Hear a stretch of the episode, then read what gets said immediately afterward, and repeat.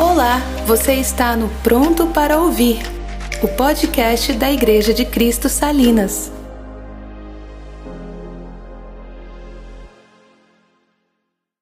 Feche seus olhos, vamos orar. Senhor, muito obrigada, Deus, por esse tempo que o Senhor nos permitiu estar aqui, compartilhando a tua palavra e aprendendo mais de ti. Fale ao nosso coração aquilo que você quer nos comunicar. E que no nome de Jesus sejamos é, ensináveis e disponíveis à Sua voz nessa manhã. No nome poderoso de Jesus te oramos e te agradecemos. Amém. Um dia de cada vez. Essa é a mensagem que eu trouxe para partilhar com vocês nessa manhã. Ela faz gancho com o que o sábio ministrou no domingo passado. E se você perdeu, quando chegar em casa, entre no, no YouTube da Igreja de Cristo Salinas e receba a mensagem do domingo passado que foi poderosa. E você não pode deixar de usufruir do maná de Deus que a gente comeu no domingo passado.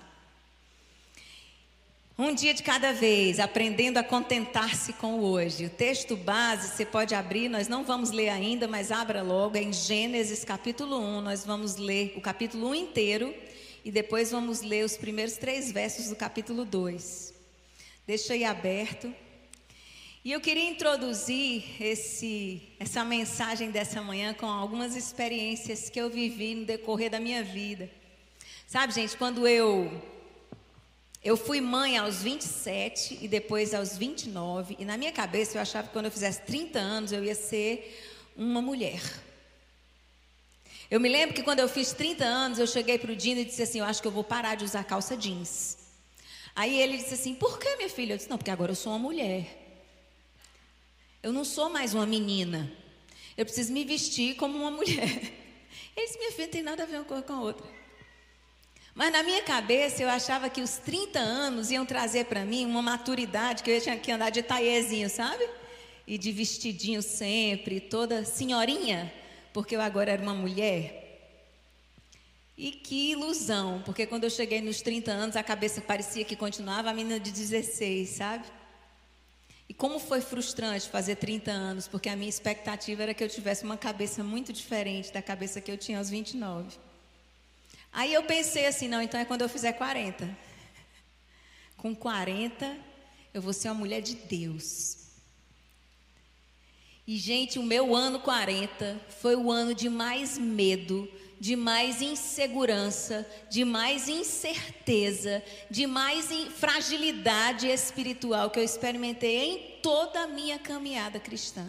Entenda que eu decidi por Jesus aos 17, nasci em lá cristão, nunca me desviei, mas quando eu cheguei aos 40, eu disse: Meu Deus, eu continuo na ré.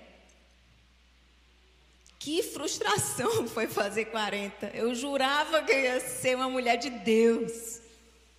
E aí me deparei com aquelas emoções à flor da pele, aquela fragilidade tão grande. Fiquei muito frustrada.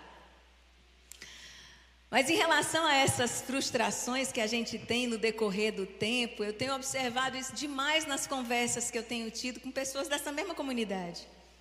E com vários irmãos que a gente acompanha às vezes pela internet, pelo Instagram. Uma frustração das expectativas não correspondidas, sabe? Daquele dia que devia chegar e que quando chegasse seria tudo diferente, e chega o dia e não mudou muita coisa. E é frustração em cima de frustração. E como colocado muito bem pelo sábio no domingo passado, essas frustrações vão gerando ansiedade, reproduzindo necessidades que não são reais no nosso coração e, por consequência, nos conduzindo ao pecado e ao erro. Porque a incapacidade da gente se sentir realizado, ela nos impede de viver plenamente o dia chamado hoje. Concorda? Enquanto, então, quanto mais frustrado a gente se sente, mais grato a gente é. E mais cego a gente fica para o que está acontecendo de bom na nossa vida agora. Isso é uma impressão só minha, só eu vivo isso ou todo mundo aqui sente isso também? Levanta a mão aí quem sente, concorda comigo. É geral. E eu queria dizer para você uma verdade absoluta, para que você guarde isso no seu coração, gente. Quem vive perseguindo o que não tem, deixa escorregar pelos dedos aquilo que já recebeu. Porque quem vive correndo atrás de alguma coisa que ainda não pegou, não segura com suficientemente força aquilo que deveria cuidar hoje. E isso impede que nós estejamos contentes com o que temos hoje. E isso impede que a gente viva plenamente o dia de hoje, um dia de cada vez. Para usufruir da bondade de Deus e desenvolver esse senso de gratidão que foi colocado no domingo passado, nós precisamos aprender a viver um dia de cada vez. E é já na criação de todas as coisas que Deus usa de uma pedagogia muito interessante para nos ensinar isso. E é por isso que o texto de hoje está em Gênesis. E agora sim, vamos ler e é uma leitura um pouquinho extensa, mas eu queria que você lesse prestando bem atenção em cada detalhe escrito no texto, Gênesis capítulo 1, e diz assim: No princípio Deus criou os céus e a terra. Era a terra sem forma e vazia, trevas cobriam a face do abismo e o Espírito de Deus se movia sobre a face das águas. E disse Deus: haja luz, e houve luz. Deus viu que a luz era boa e separou a luz das trevas. E Deus chamou a luz dia e as trevas chamou noite. Passaram-se tarde e manhã. Esse foi o primeiro dia. Depois disse Deus: haja entre as águas um firmamento que separe águas de águas. Então Deus fez o firmamento e separou as águas que ficaram abaixo do firmamento das que ficaram por cima.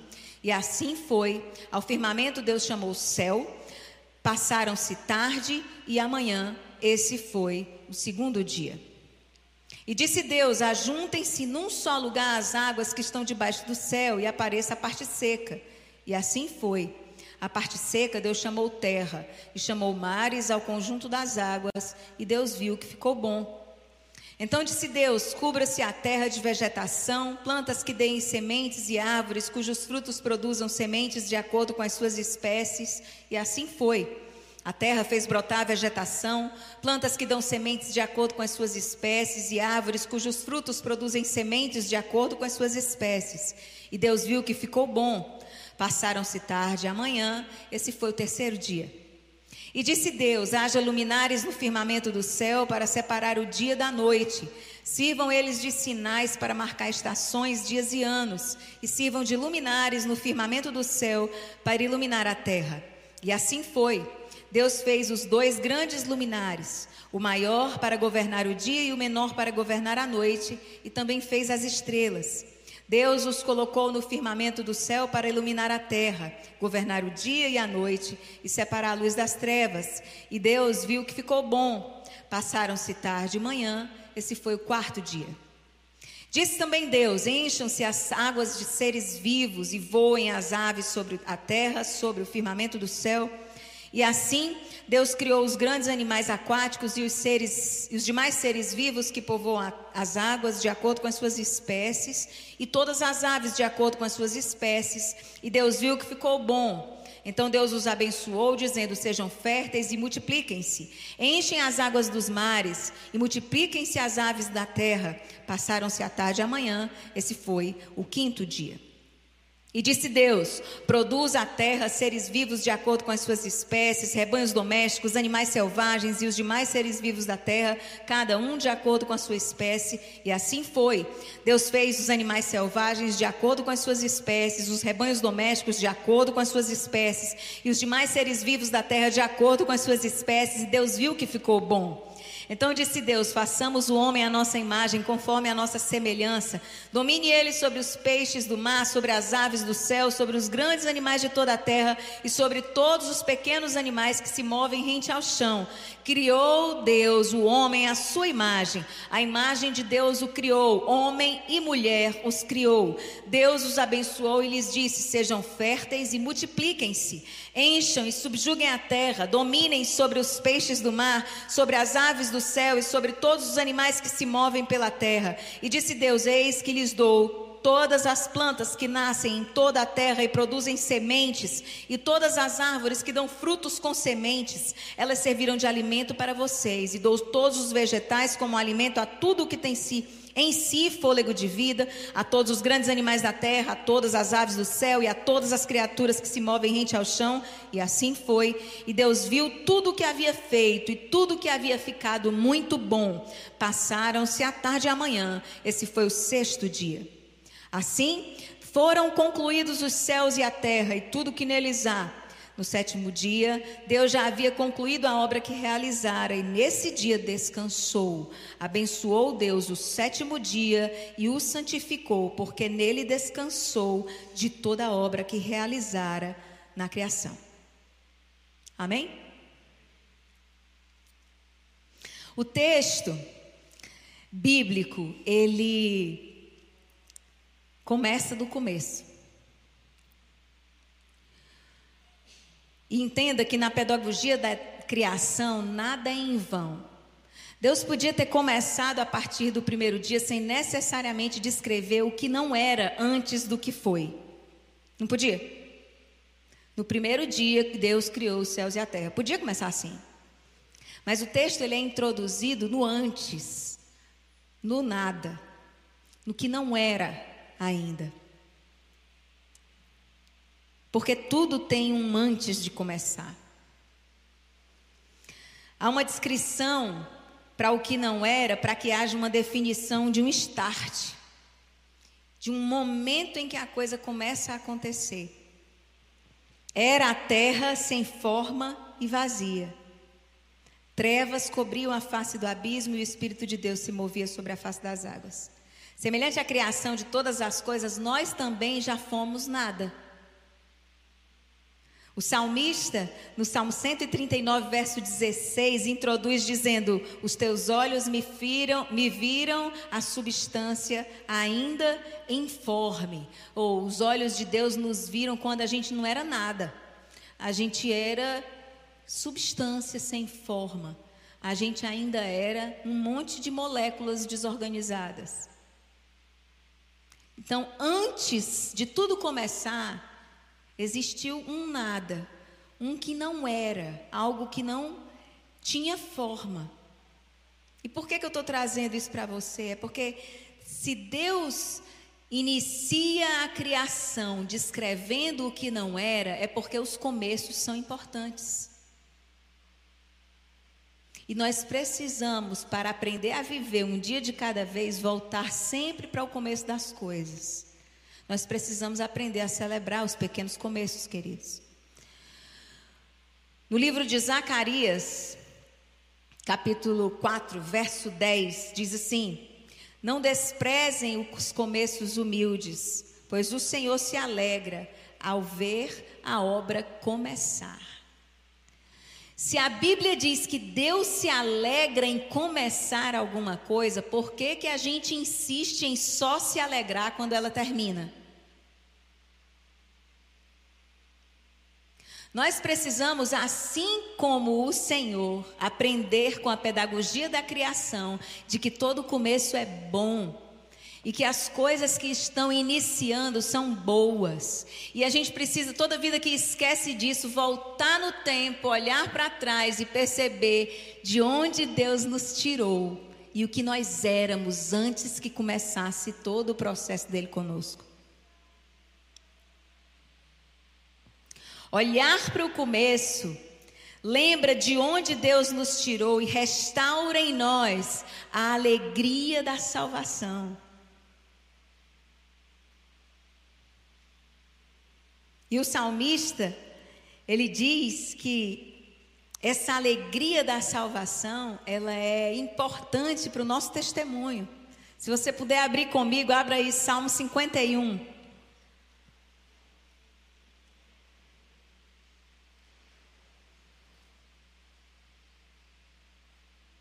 Salmo 51. Nós vamos ler os versos 12 e 13. 51, 12 e 13 diz assim: Devolve-me a alegria da tua salvação e sustenta-me com o espírito pronto a obedecer. Então ensinarei os teus caminhos aos transgressores, para que os pecadores se voltem para ti. Homens e mulheres que se lembram do seu começo estão aptos a proclamar as virtudes daquele que nos chamou do reino das trevas para o reino do Filho do seu amor. Porque a salvação está fresca, porque o começo está claro, porque você não esquece do que você era sem Deus.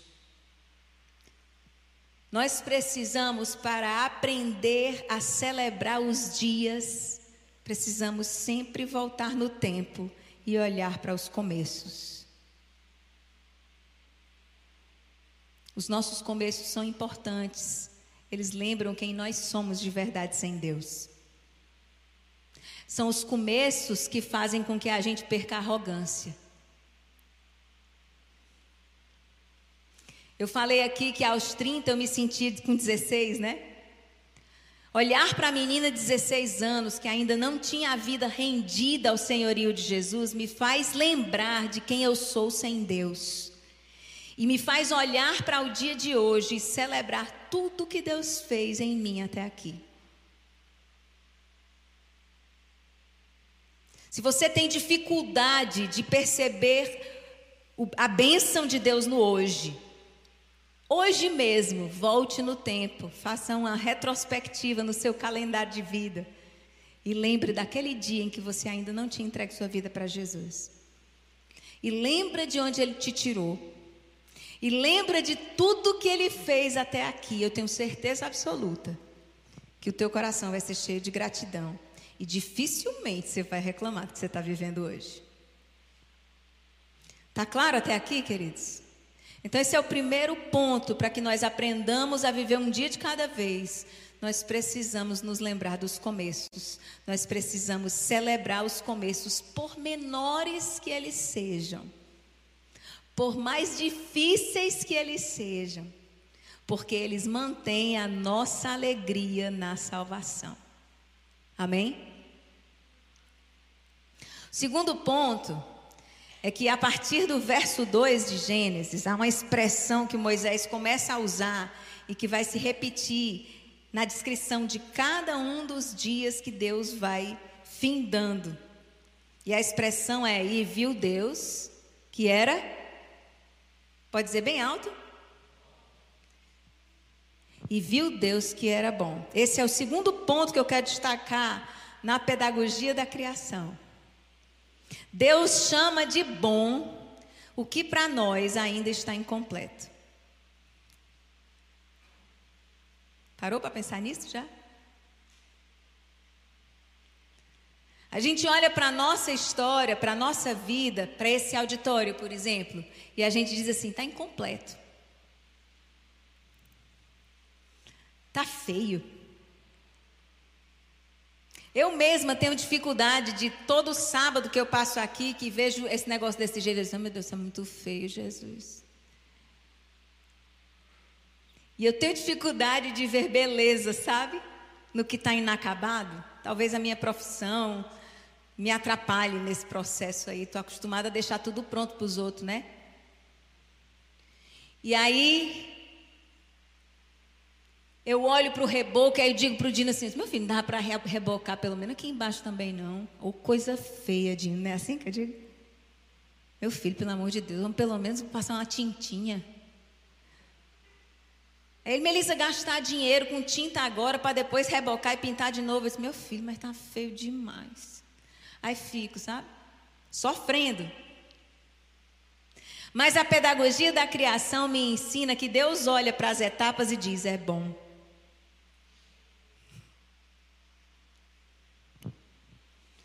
Sabe, querido, eu não sei como é que tem sido os seus dias.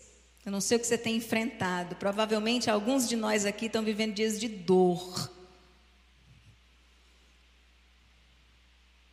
Mas até esse teu dia de dor, Deus olha e diz: é bom.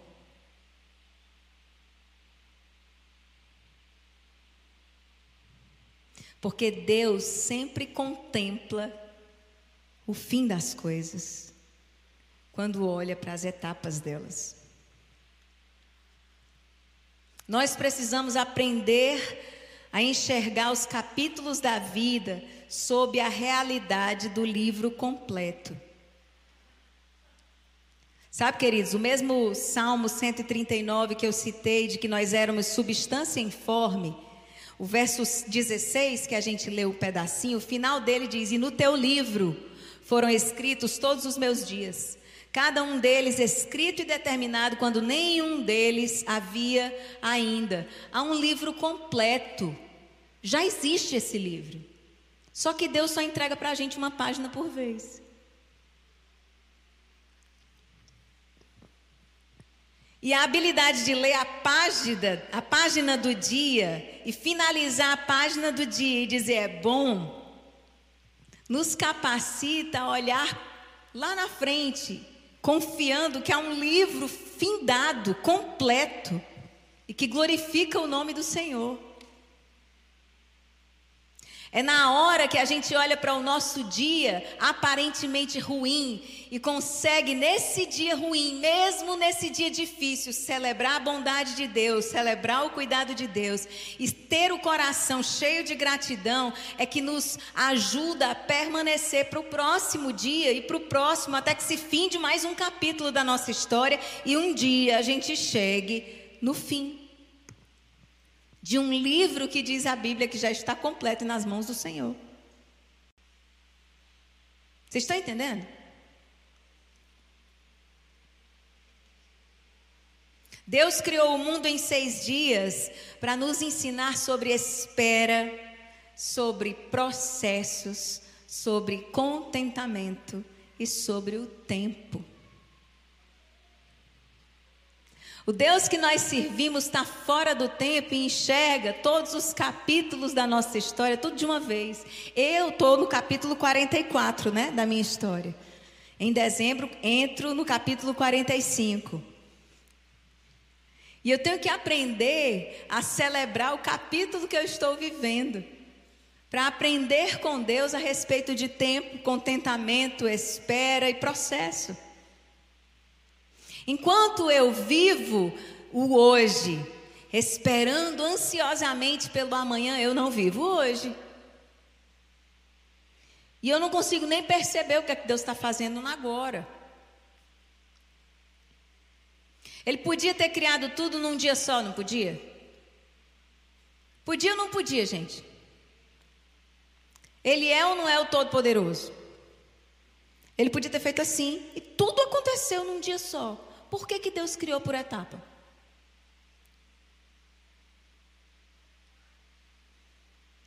É porque Deus estava introduzindo o tempo no mundo. Deus estava criando o tempo junto com a criação das coisas. E estava introduzindo a nossa existência nesse tempo. E ele precisava ensinar a humanidade a respeito de tempo, porque nós estamos inseridos no tempo. Então, o Deus de toda a eternidade, para nos ensinar a respeito de tempo, se submete ao próprio tempo e cria as coisas por etapa, para ensinar seus filhos a celebrarem um dia de cada vez. Que coisa tremenda. Eu não sei se você consegue perceber o amor de Deus nessas coisas. Toda vida que eu me deparo com as Escrituras e eu percebo uma coisa que Deus faz só para me ensinar, que Ele podia ter feito de uma forma muito mais simples e mais rápida, eu já fico toda apaixonada de novo por Jesus. Eu, Senhor, mas nem precisava disso. Oh, Jesus, muito obrigada. Sabe aquele presente que você ganha de um amigo e diz assim: não precisava. Podia ter sido mais simples, não tem, né?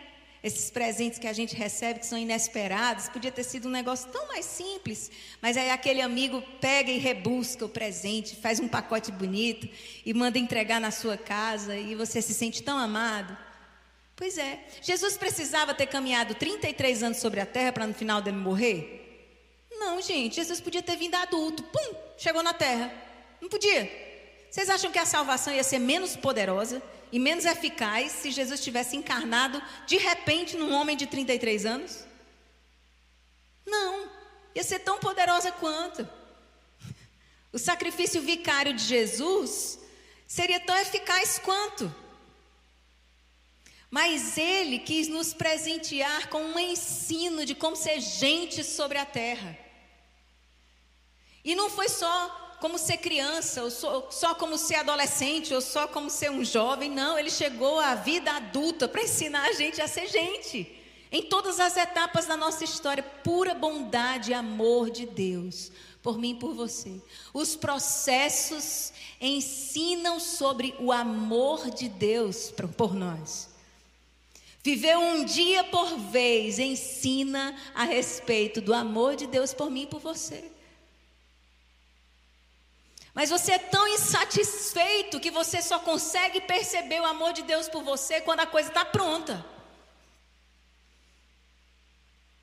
E você não consegue se alegrar com a bondade de Deus nas etapas.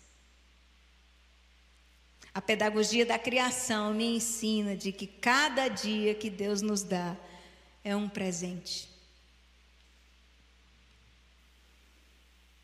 E cada etapa concluída ensina alguma coisa especial para o meu coração.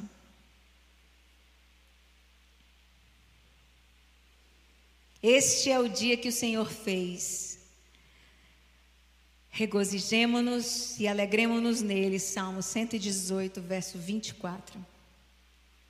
Se os nossos olhos estão obcecados pelo amanhã, o hoje jamais nos trará alegria.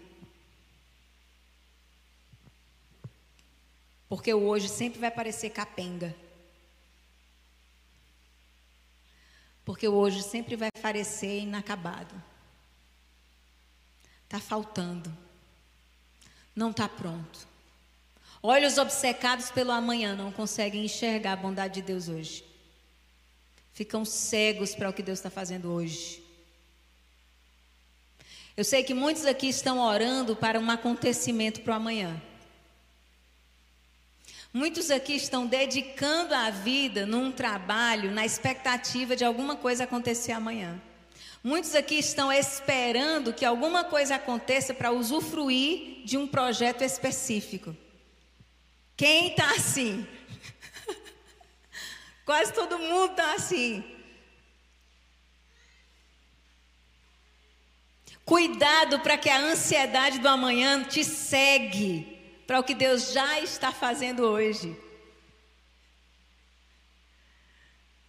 Porque Deus não para de fazer, gente. No Gênesis a gente vê Deus fazendo todo dia. No Gênesis a gente aprende que todo dia tem algo sendo realizado e tudo que Deus faz naquele dia é bom. Já é bom. Como é que estão as coisas, minha irmã? É.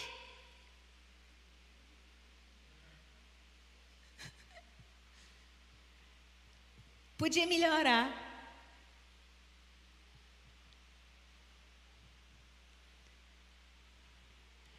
É bom. Tá tudo bem.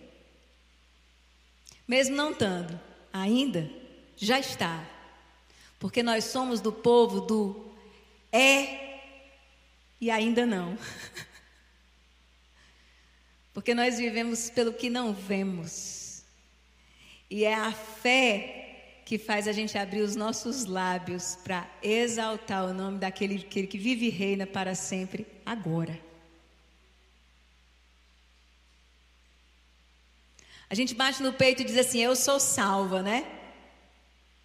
Não é não. Ainda está aqui na terra? Ainda não. Mas você vive como se fosse, não é? Por quê? Fé certeza e convicção de alguma coisa que ainda não aconteceu. A salvação vai vir quando você morrer, não é não?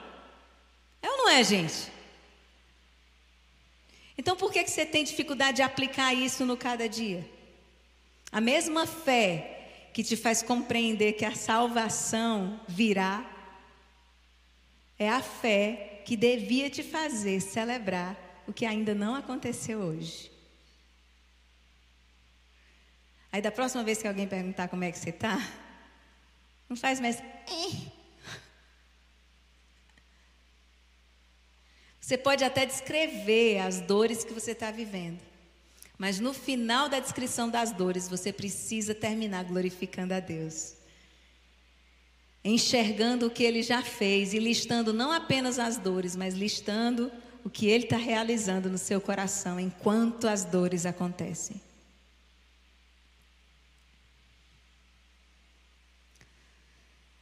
Só pode dizer que o dia é bom quem se regozijou nele, e só pode regozijar-se no hoje quem vive de acordo com o que já recebeu e não na expectativa do que receberá. O que é que você já recebeu da parte de Deus? Consegue listar? Eu faço um desafio com você, que se você fosse listar o que já recebeu, a lista era muito maior do que o que você ainda não recebeu. Mas eu tenho certeza, como dois e dois são quatro, se todo mundo parasse agora para fazer um exercício eu desse papel e caneta para todo mundo, a lista do que Deus já fez era muito maior do que a lista do que Deus ainda fará. Mas mesmo assim não é suficiente para a gente se alegrar. Por quê? Porque a gente não tem sido treinado para se regozijar no hoje. A Bíblia diz que a gente precisa se alegrar no dia que Deus fez agora. Esse é o dia que Deus fez. Você sabe se Deus vai fazer o amanhã? Sabe? Para você, pelo menos, você sabe? Não, né? Eu posso terminar de ministrar aqui, cair durinha para trás, não posso? Posso, gente. Por mais saudável que eu seja, Deus pode me tomar para si agora. Não dá tempo nem de eu dizer amém. Então eu preciso me alegrar no que eu estou vivendo em Deus agora. Porque eu não tenho amanhã. Mas a gente vive querendo segurar alguma coisa que ainda não existe e esquece de segurar e viver plenamente aquilo que já estamos vivendo, que já existe.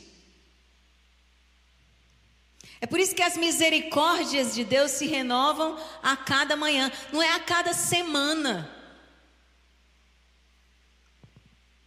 É todo dia, porque todo dia é o dia que Deus fez. Porque todo dia é esse dia para nos regozijarmos nele. Todo dia é o dia para nos alegrarmos nele. Essa noção de tempo, de calendário, de mês, de fechamento de mês, de meta financeira para a empresa, isso atrapalha um bocado a nossa gratidão no hoje. E aí a gente olha que está perto, está chegando o fim do mês e eu não bati minha meta ainda. E não consegue às vezes perceber que naquele dia o filho aprendeu a falar.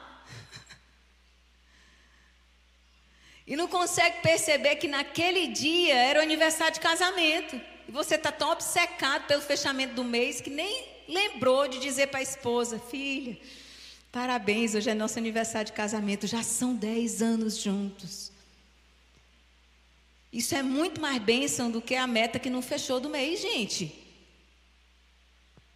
Mas a gente está tão obcecado com o que não é, que não está vivendo com gratidão o que já temos. Nessa minha experiência dos 30, dos 40, sabe? Eu descobri que eu não tenho que ser hoje a mulher disse que eu serei aos 60. Mas eu preciso viver hoje com o que construiu a mulher de 44 até aqui. Eu preciso ser hoje uma mulher de 44 anos.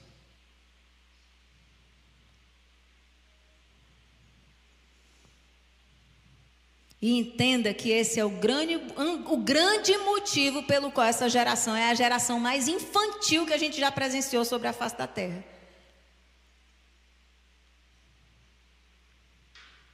É uma geração de adolescentes de 40 anos.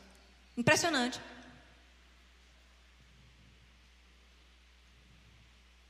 Homens e mulheres de 40 anos que deviam ter 40 anos, mas que vivem como se não tivessem. Porque não aprenderam a celebrar o dia de cada vez.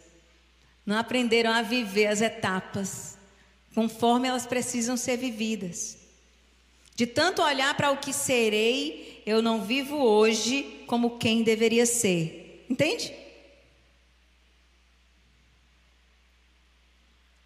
Foi isso que eu cheguei à conclusão aos 40. Eu descobri que eu não, não era a mulher de Deus que eu queria ser. E que talvez, porque também não sei, né? Quando eu chegar aos 60, pode ser que eu descubra que eu não sou. Mas talvez eu vá ser essa mulher de Deus só aos 60. E essa experiência me fez celebrar o que eu já era até ali. E hoje eu sou grata a Deus pelos 44 anos vividos em Sua presença pelo entendimento, pela sabedoria adquirida, pelo aprendizado, pela maturidade. Mas mais do que grata, eu preciso ser encontrada fiel aos 44 anos naquilo que já recebi de Deus. E esse é o terceiro ponto que eu queria partilhar com vocês nessa manhã. Nós precisamos ser fiéis com o que recebemos até aqui.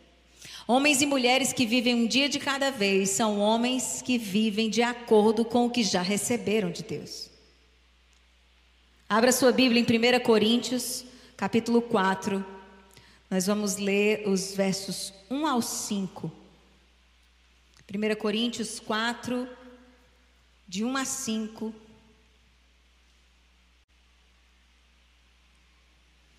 E diz assim: Portanto, que todos nos considerem como servos de Cristo e encarregados dos mistérios de Deus. O que se requer desses encarregados é que sejam fiéis. Pouco me importa ser julgado por vocês ou por qualquer tribunal humano, de fato, nem eu julgo a mim mesmo. Embora em nada minha consciência me acuse, nem por isso justifico a mim mesmo, o Senhor é quem me julga. Portanto, não julguem nada antes da hora devida Esperem até que o Senhor venha. Ele trará à luz o que está oculto nas trevas e manifestará as intenções do coração. Nessa ocasião, cada um receberá de Deus a sua aprovação. O que é que você recebeu de Deus até aqui? Você recebeu a salvação? Recebeu, gente? Quem aqui recebeu salvação da parte de Deus? Pois então viva como um salvo. Não viva como um ímpio. Você precisa ser fiel com a salvação que recebeu. Recebeu o que mais? Recebeu entendimento em algumas coisas? Recebeu, não recebeu, gente? Você tem entendimento de Deus em algumas coisas. Então por que, você vive como se não tivesse? Porque tem um monte de coisa que a gente sabe da parte de Deus. Tem um monte de Bíblia lida já. E que a gente já leu Bíblia um bocado. Mesmo que você não seja um leitor ávido da palavra, só de vir nos domingos aqui você já leu um bocado de Bíblia. Por que, que você não vive como quem já aprendeu o que aprendeu? Está entendendo? Quem não vive um, um dia de cada vez não é fiel com o que já recebeu. E a gente precisa ser encontrado fiel. Seja fiel com o que recebeu e não julgue nada antes do tempo, é isso que o texto diz. Você precisa responder pela maturidade que já tem agora. Você não precisa responder por uma maturidade que ainda não tem. Você precisa responder pelo que já recebeu hoje. Você entende o que é casamento hoje? Viva como uma pessoa casada.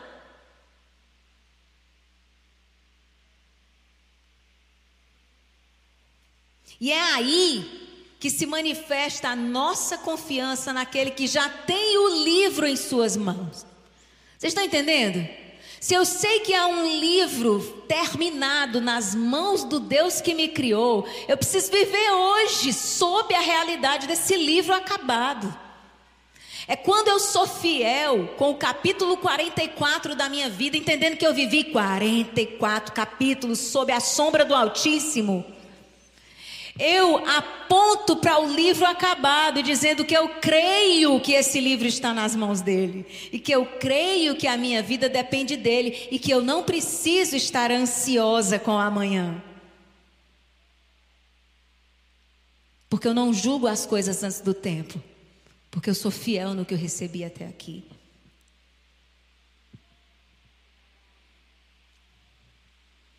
No fim de tudo, Deus julgará o nosso procedimento conforme aquilo que recebemos.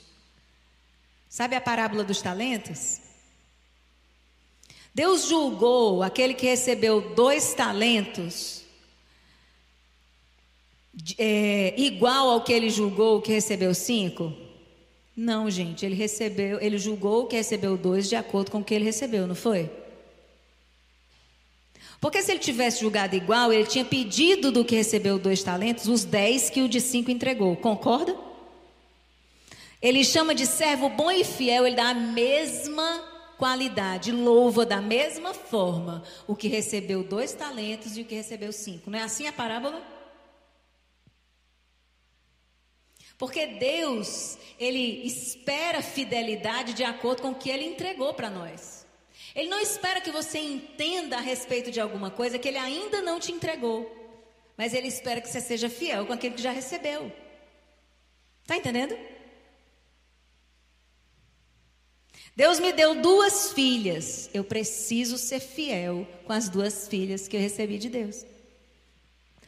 Ah, Melissa, Deus me deu só um filho, pois seja fiel com o filho que você recebeu de Deus. Ah, Melissa, Deus me deu quatro. Glória a Deus, você tem capacidade muito maior do que a minha. Responda diante de Deus pelos quatro. Amém, irmão Márcio? Márcio está disposto. Manda, Deus, os filhos que o Senhor quiser mandar para o Márcio e para a Larice. O coração que não vive o hoje revela infidelidade e descontentamento. Um coração que não celebra um dia de cada vez e não se alegra nos dias que recebe de Deus. É um coração ingrato e é um coração infiel. Deus requer de nós que andemos de acordo com o que já recebemos. Conforme Efésios 4, verso 1, que diz: Rogo-vos que vivam de maneira digna da vocação que receberam.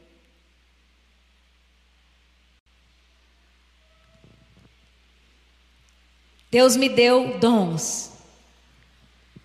Eu preciso responder com fidelidade aos dons que recebi. Ai, eu vejo tanta gente se lamentando. Ai, mas é porque fulano tem tantos dons, né? Eu não tenho nenhum. Devia se envergonhar de abrir a boca para dizer uma besteira dessa. Porque todos nós fomos dotados de dons. O problema é que a gente não está sendo fiel com o que recebeu. Olhando para o dom alheio. Gente, não tem dom melhor nem pior. Porque não existe membro no corpo melhor nem pior. Todos são úteis e necessários para o bom andamento do corpo. Vocês já ouviram essa alegoria várias vezes. Se um dedinho do pé, que você pensa que é inútil, tiver encravado, minha irmã, que você nem pisa no chão, você não sai de casa por causa do dedinho do pé.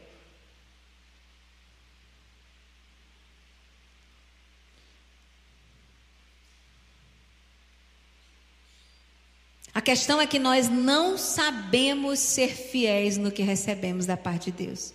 Era um outro exercício que um dia eu queria fazer. Você listasse todos os dons que você tem, todas as habilidades, que a Bíblia diz que toda boa dádiva e todo dom perfeito provém do Pai das luzes, em quem não há sombra nem variação. Então você sabe cozinhar não é a sua habilidade, bebê. Foi Deus que te deu. Você sabe costurar? Foi Deus que deu. Você sabe conversar com pessoas e você é acolhedor? Foi Deus que deu também. Melissa, não tem nada de bom na gente. Não. A Bíblia diz que todos pecaram e destituídos foram da glória. Perdeu tudo com o pecado. Tudo que havia de bom, a gente ó, foi por água abaixo. E aí todo mérito, e todo dom, e toda qualidade, toda habilidade, toda capacidade é de Cristo, porque todos os méritos são dele. Então você recebeu sim muitos dons da parte de Deus, muitos mesmo, e a maioria de nós, queridos, com perdão da expressão, temos sido muito sem vergonhas e infiéis com os dons que recebemos da parte de Deus. E eu me coloco no balaio. Porque Deus me deu o dom de compor e faz tempo que eu não componho.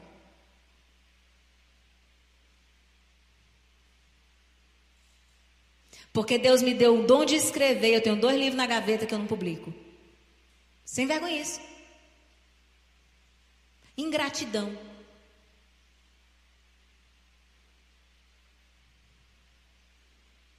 Porque a gente precisa descobrir um jeito de ser encontrado fiel. A gente precisa ser fiel com o que recebemos da parte de Deus.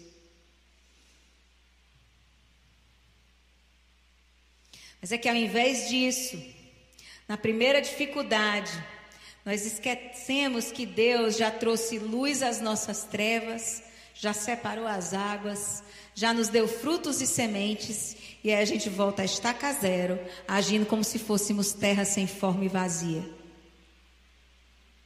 Não é assim? Vem um dia de luto, vem um dia de dor, aí estamos lá largados no chão, com terra sem forma e vazia. A dificuldade de um dia faz a gente esquecer tudo que Deus fez até aqui. A dor de um dia faz a gente voltar a ser terra árida, seca, sem nada, sem forma.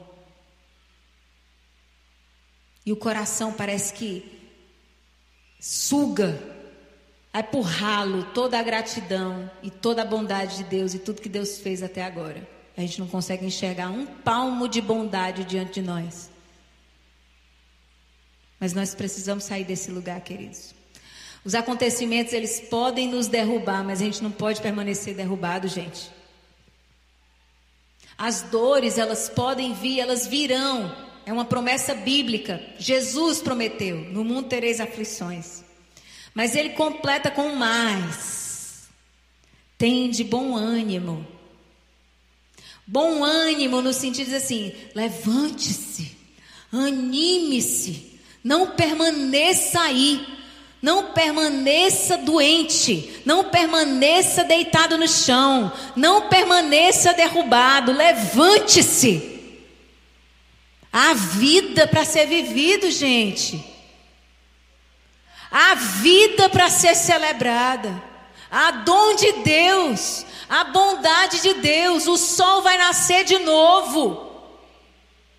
Eu queria te encorajar a viver um dia de cada vez para a glória de Deus Pai. Você não precisa se preocupar em ser uma mulher de Deus, se preocupe em ser a mulher de Deus hoje. Já tenho dito isso para as mulheres que caminham conosco. A gente só precisa ser, ser mulher de Deus um dia de cada vez. Eu tenho que vigiar minha língua só hoje. Será possível? Você não consegue passar um dia sem dizer um palavrão? Consegue, gente. Bota isso na cabeça. Só hoje. Só hoje eu vou segurar minha onda aqui e não vou brigar, feito histérica, louca dentro de casa com os meus filhos. Só hoje. Aí o dia se acaba. Ali a bondade de Deus, as misericórdias se renovam para outro dia. Aí lá vem porção de Deus de novo. Para você ser mulher de Deus, mais um dia. Aí na coletânea dos dias, um belo dia você chega aos 44 anos de idade, olha para trás e rapaz, não é que eu sou a mulher de Deus? Mas não deu certo o negócio de um dia de cada vez? Não é assim não? É desse jeito. Rapaz, deu certo o negócio. Rapaz, não é que eu consegui passar um dia sem dizer palavrão. Um negócio que para você talvez fosse impossível. Rapaz, não é que eu consegui terminar o dia e não briguei com meu chefe, não me zanguei. Essa semana eu tive uma experiência horrorosa.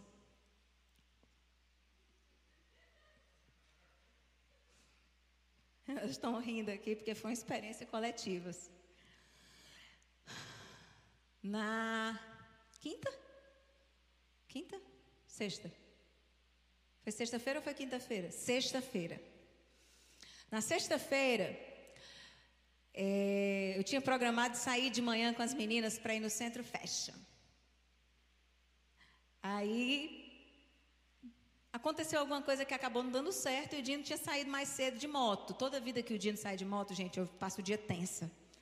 E aí ele saiu de moto. Aí tem um negócio assim que meu marido já me pediu várias vezes e eu assumo minha culpa, máxima culpa. Eu deixo meu telefone no silencioso e esqueço de colocar ele para tocar. E aí ele, eu não sou a única não, né, mulherada? Sou não. Mas tá vendo? Seja mais misericordioso. Hã? Pronto. Tá certo. Ele está dizendo para eu contar a história para ver se vocês melhoram. Tá bom, meu filho. E eu já levei muito carão por causa disso, sabe? Você quer ver meu marido na carne? Na carne. Eu não atender um telefone. Aí quando eu fui olhar para o telefone, já tinha assim uma mensagem dele já indignado no WhatsApp. Várias carinhas, imagina as carinhas. Imaginou? Eram essas mesmas. Aí eu fui tentar ligar. E ele, é claro, não atendeu. E aí a gente tem um aplicativo lá em casa que chama 360. Alguém tem? É um GPS. Pois é. Todos quatro têm o GPS, para a gente saber onde a gente se encontra na hora de uma emergência, né? E o GPS também indica se o, a bateria está arriada, não está arriada, está perto de arriar. Aí eu lá fui para o GPS. Aí vi mais ou menos onde ele estava. Continuei tentando ligar. Aí daqui a pouco voltei no GPS. O Dino tinha sumido do GPS.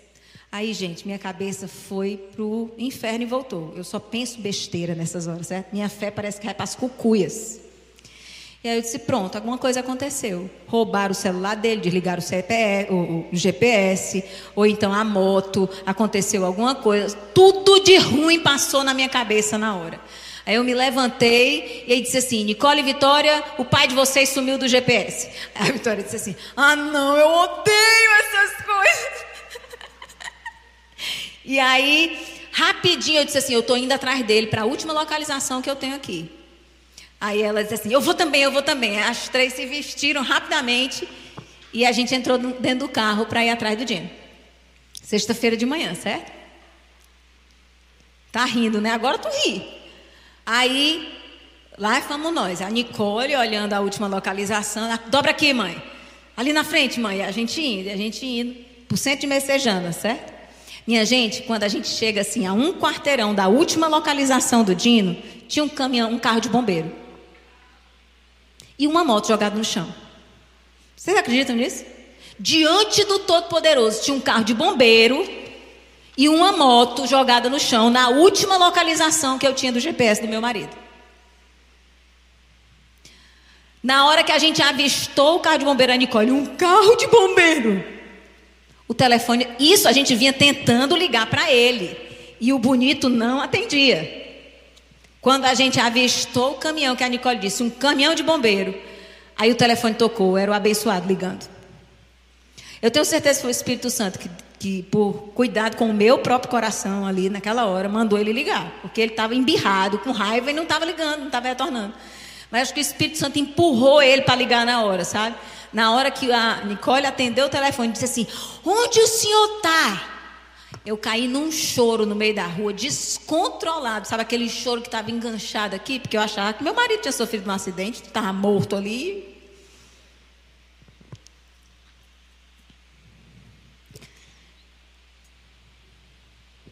E aí, quando terminou tudo, eu nem falei com ele no telefone, estava dirigindo, quem estava falando era a Nicole. E a Nicole, mãe, pois tu acredita que o papai desligou o GPS? Mãe, o papai estava vendo as ligações e desligou o GPS de propósito. E no telefone ele ainda disse assim: Pois agora ela nunca mais deixa o telefone no silencioso. Mãe, tu não vai ficar chateada? Aí, minha gente, na hora o Espírito Santo soprou suave no meu ouvido e disse assim: Ele já está chateado o suficiente. Não precisa você ficar chateada também. Aí eu respirei fundo. E comecei a me colocar no lugar do meu marido. Gente, eu não sou santa, não, certo? Mas eu quero dizer isso para vocês como um testemunho para que quando a gente deixa o Espírito Santo ministrar na nossa vida, a santidade vem. Aí eu respirei fundo. Eu disse: Eu não vou ficar chateada com ele. Ele tem razão. Ele já está chateado. Eu lá vou alimentar essa raiva. Ele deve estar tá passando super mal. Aí a chateação dele já levou ele para almoçar na rua. Queria ter voltado para casa para almoçar, não voltou porque estava chateado.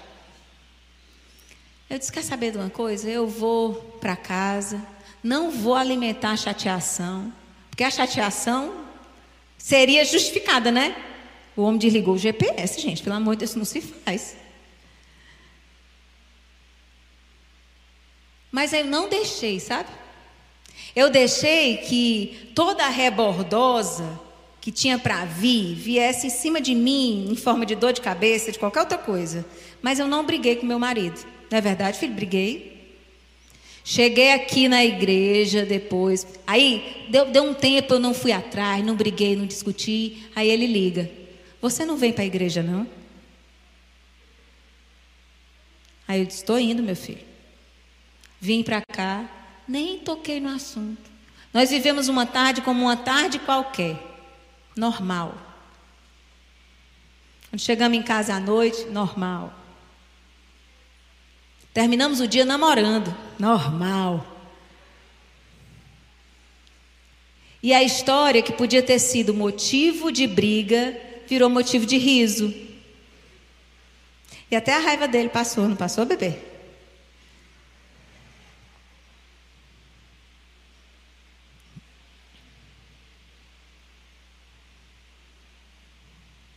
A gente precisa escolher celebrar as coisas que acontecem nos nossos dias de forma a glorificar o nome de Jesus através delas. Aquilo podia ser motivo para uma semana da gente brigar um com o outro. Gente, se, eu, se fosse a Melissa de 20 anos, mas é certeza que eu ia passar uma semana brigada com ele. Mas eu preciso viver hoje como a mulher de 44 anos que eu sou. Eu preciso ser madura no nível de maturidade que Deus já me entregou. Eu não vou deixar que coisas como essa roubem um dia da bondade de Deus. Porque é um dia que passa, não volta mais. Eu não tenho como viver esse dia de sexta-feira de novo. O dia podia ter sido riscado da minha agenda, não podia? Ter sido um dia terrível. Podia ter terminado o dia mal os dois de bico um para o outro. Nós terminamos namorando para a glória de Deus. Porque aquele foi um dia que o Senhor fez e nós escolhemos vivê-lo para a glória dele. Vocês estão entendendo onde eu quero chegar? Nós precisamos ser fiéis no que já recebemos. Nós precisamos responder segundo a maturidade que já recebemos. Se você é solteiro, viva como um solteiro para a glória de Deus. Se você é casado, pare de desejar autonomia de solteiro. Já teve, passou. Agora viva como um homem de 40 anos que você é, casado. Coisa ridícula. Homem casado de 40 anos querendo ser adolescente. Ridículo. Ridículo, ridículo, ridículo. Mulher de 35 com dois filhos pendurados querendo ser garotinha, cocota. Ridícula.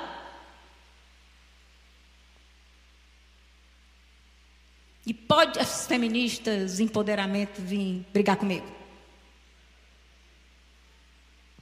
Empoderamento, segundo a Bíblia, é outra coisa. Já trouxe aqui. Empoderada na Bíblia foi a mulher do fluxo de sangue, que se prostrou e saiu o poder de Jesus para a vida dela. Aí ela recebeu poder, ficou empoderada ali.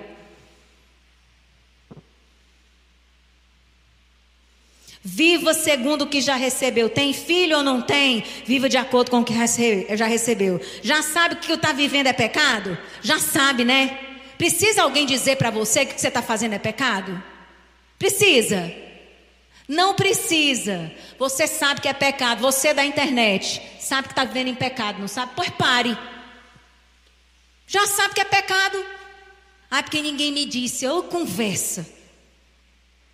Tá de conversinha com a colega do trabalho. Casado, de conversa com a colega do trabalho. É pecado, meu irmão. Se ninguém chegar para você e lhe exortar, você já sabe que é pecado. Ah, é casada e tá de titi no WhatsApp com outro homem. É meu amigo. Ah, gente. Não dá mais, gente. Pelo amor de Deus, crente querendo ser criança pro resto da vida. Viva de acordo com o que você já recebeu. Porque senão você vai ser encontrado infiel. Tá entendendo? Viva de acordo com o que recebeu. Seja encontrado fiel. É isso que nós temos feito aqui na obra dessa igreja. Quem chega para o dia, inclusive, Dino, é a partir do próximo domingo que tu vai dar a prestação de contas? No... É? A partir do próximo domingo, quem quiser receber a prestação de contas de tudo que a gente está realizando aqui, chega 10 minutos? Cinco minutos mais cedo, que o Dino vai estar tá aqui na frente, prestando contas do que está sendo, tá sendo gasto na obra da igreja, tá bom, queridos? Então, com algumas pessoas a gente já tem partilhado e as pessoas perguntam assim: mas como é que vocês estão conseguindo fazer tanta coisa com tão pouco dinheiro? Porque a gente encasquetou que a gente tem que ser encontrado fiel. Então, outro dia tinha que fazer uns cabos do louvor. Cada solda era 30 reais, né? Nessa faixa. Cada solda dos cabos que tinha que fazer custava 30 reais. Tinha quantas soldas para fazer? Muitas, muitas. Ia dar uma grana boa. Aí o Dino virou para mim e disse assim: Melissa, eu sei fazer. Aí eu disse assim: então faça, né? Ele é, porque assim, eu fico pensando, é o dinheiro da igreja, né? Eu sou pastor, eu sei, mas eu não sei fazer a solda. Para que, que eu vou gastar o dinheiro pagando 30 reais de solda por uma solda, se eu sei fazer a solda? E a igreja pode ganhar de graça isso. Você sabe por que, que é a gente que faz a demolição, a gente que pinta, a gente que faz as coisas? Porque a gente quer ser encontrado fiel.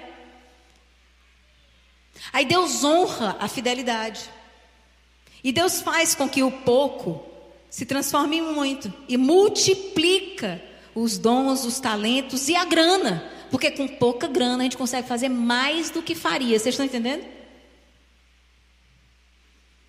Nós precisamos ser encontrados fiéis. Quarto ponto. Celebre o dia de hoje, porque há promessa de um amanhã. Há promessa de um amanhã.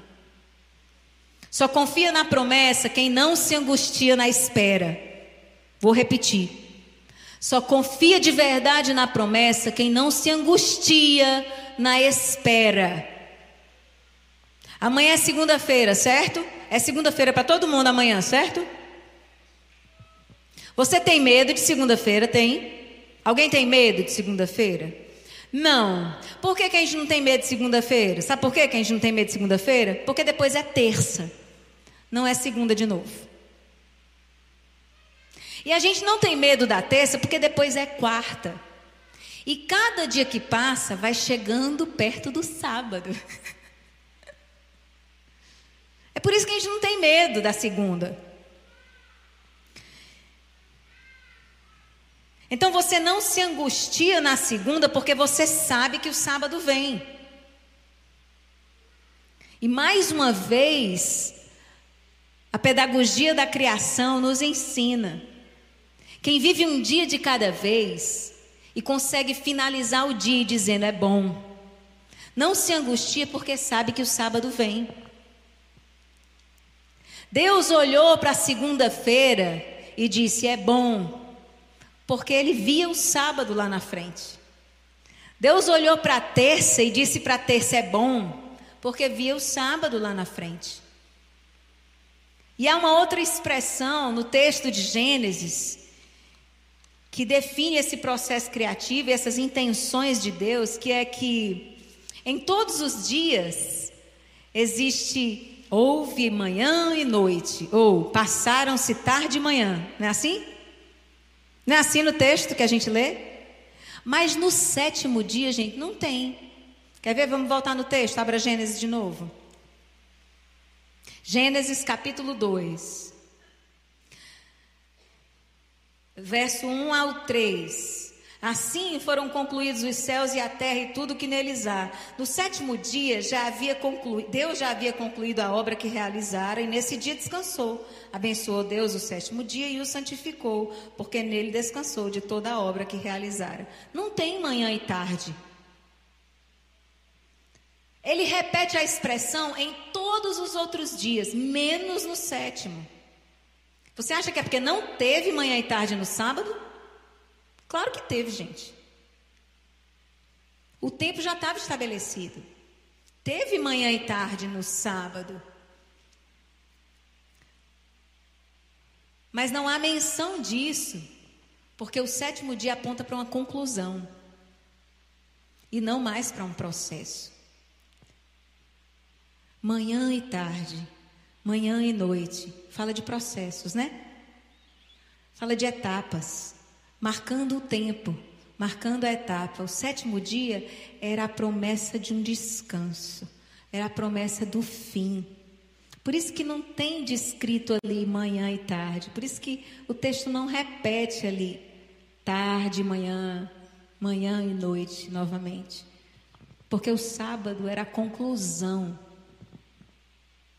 não mais o processo. O sábado é a promessa de que após o acúmulo dos dias vividos, um por vez, há uma conclusão. Há um descanso. Há Cristo. Abra sua Bíblia em Hebreus, capítulo 4.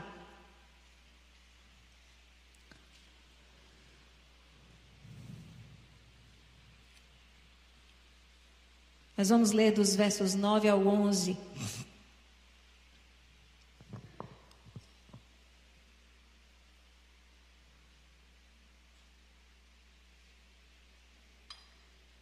Hebreus 4, de 9 a 11. Assim, ainda resta um descanso sabático para o povo de Deus. Pois todo aquele que entra no descanso de Deus também descansa das suas obras, como Deus descansou das suas. Portanto, esforcemo-nos por entrar nesse descanso, para que ninguém venha cair, seguindo aquele exemplo de desobediência. Celebre o acúmulo dos dias, querido. Melhor que receber a casa pronta é construí-la, tijolo por tijolo participando dos processos, usufruindo das etapas, amadurecendo enquanto isso e deixando que o coração seja sarado, transformado, melhorado. Aos 20 anos eu queria tanto ser uma mulher de Deus. E eu queria ser uma mulher de Deus assim. Me zangava tanto quando eu não era a mulher de Deus que eu queria. Aos 44 anos, eu aprendi a celebrar e viver em fidelidade com o que eu já recebi, sem me cobrar demais com aquilo que eu ainda não entendo. Mas crendo e confiando de que um, há um sábado esperando por mim. Esse dia vai chegar, o dia que eu estarei pronta para encontrar o meu redentor. E aí eu vivo um dia de cada vez, celebrando o acúmulo dos dias, celebrando cada tijolinho que a gente coloca na nossa própria edificação. Porque um dia a casa vai estar pronta. Um dia de cada vez. Uma porção por vez. Uma vivência por vez. Até que chegue o sábado, até que chegue Cristo, até que Ele venha. Amém, queridos? Vamos ficar de pé?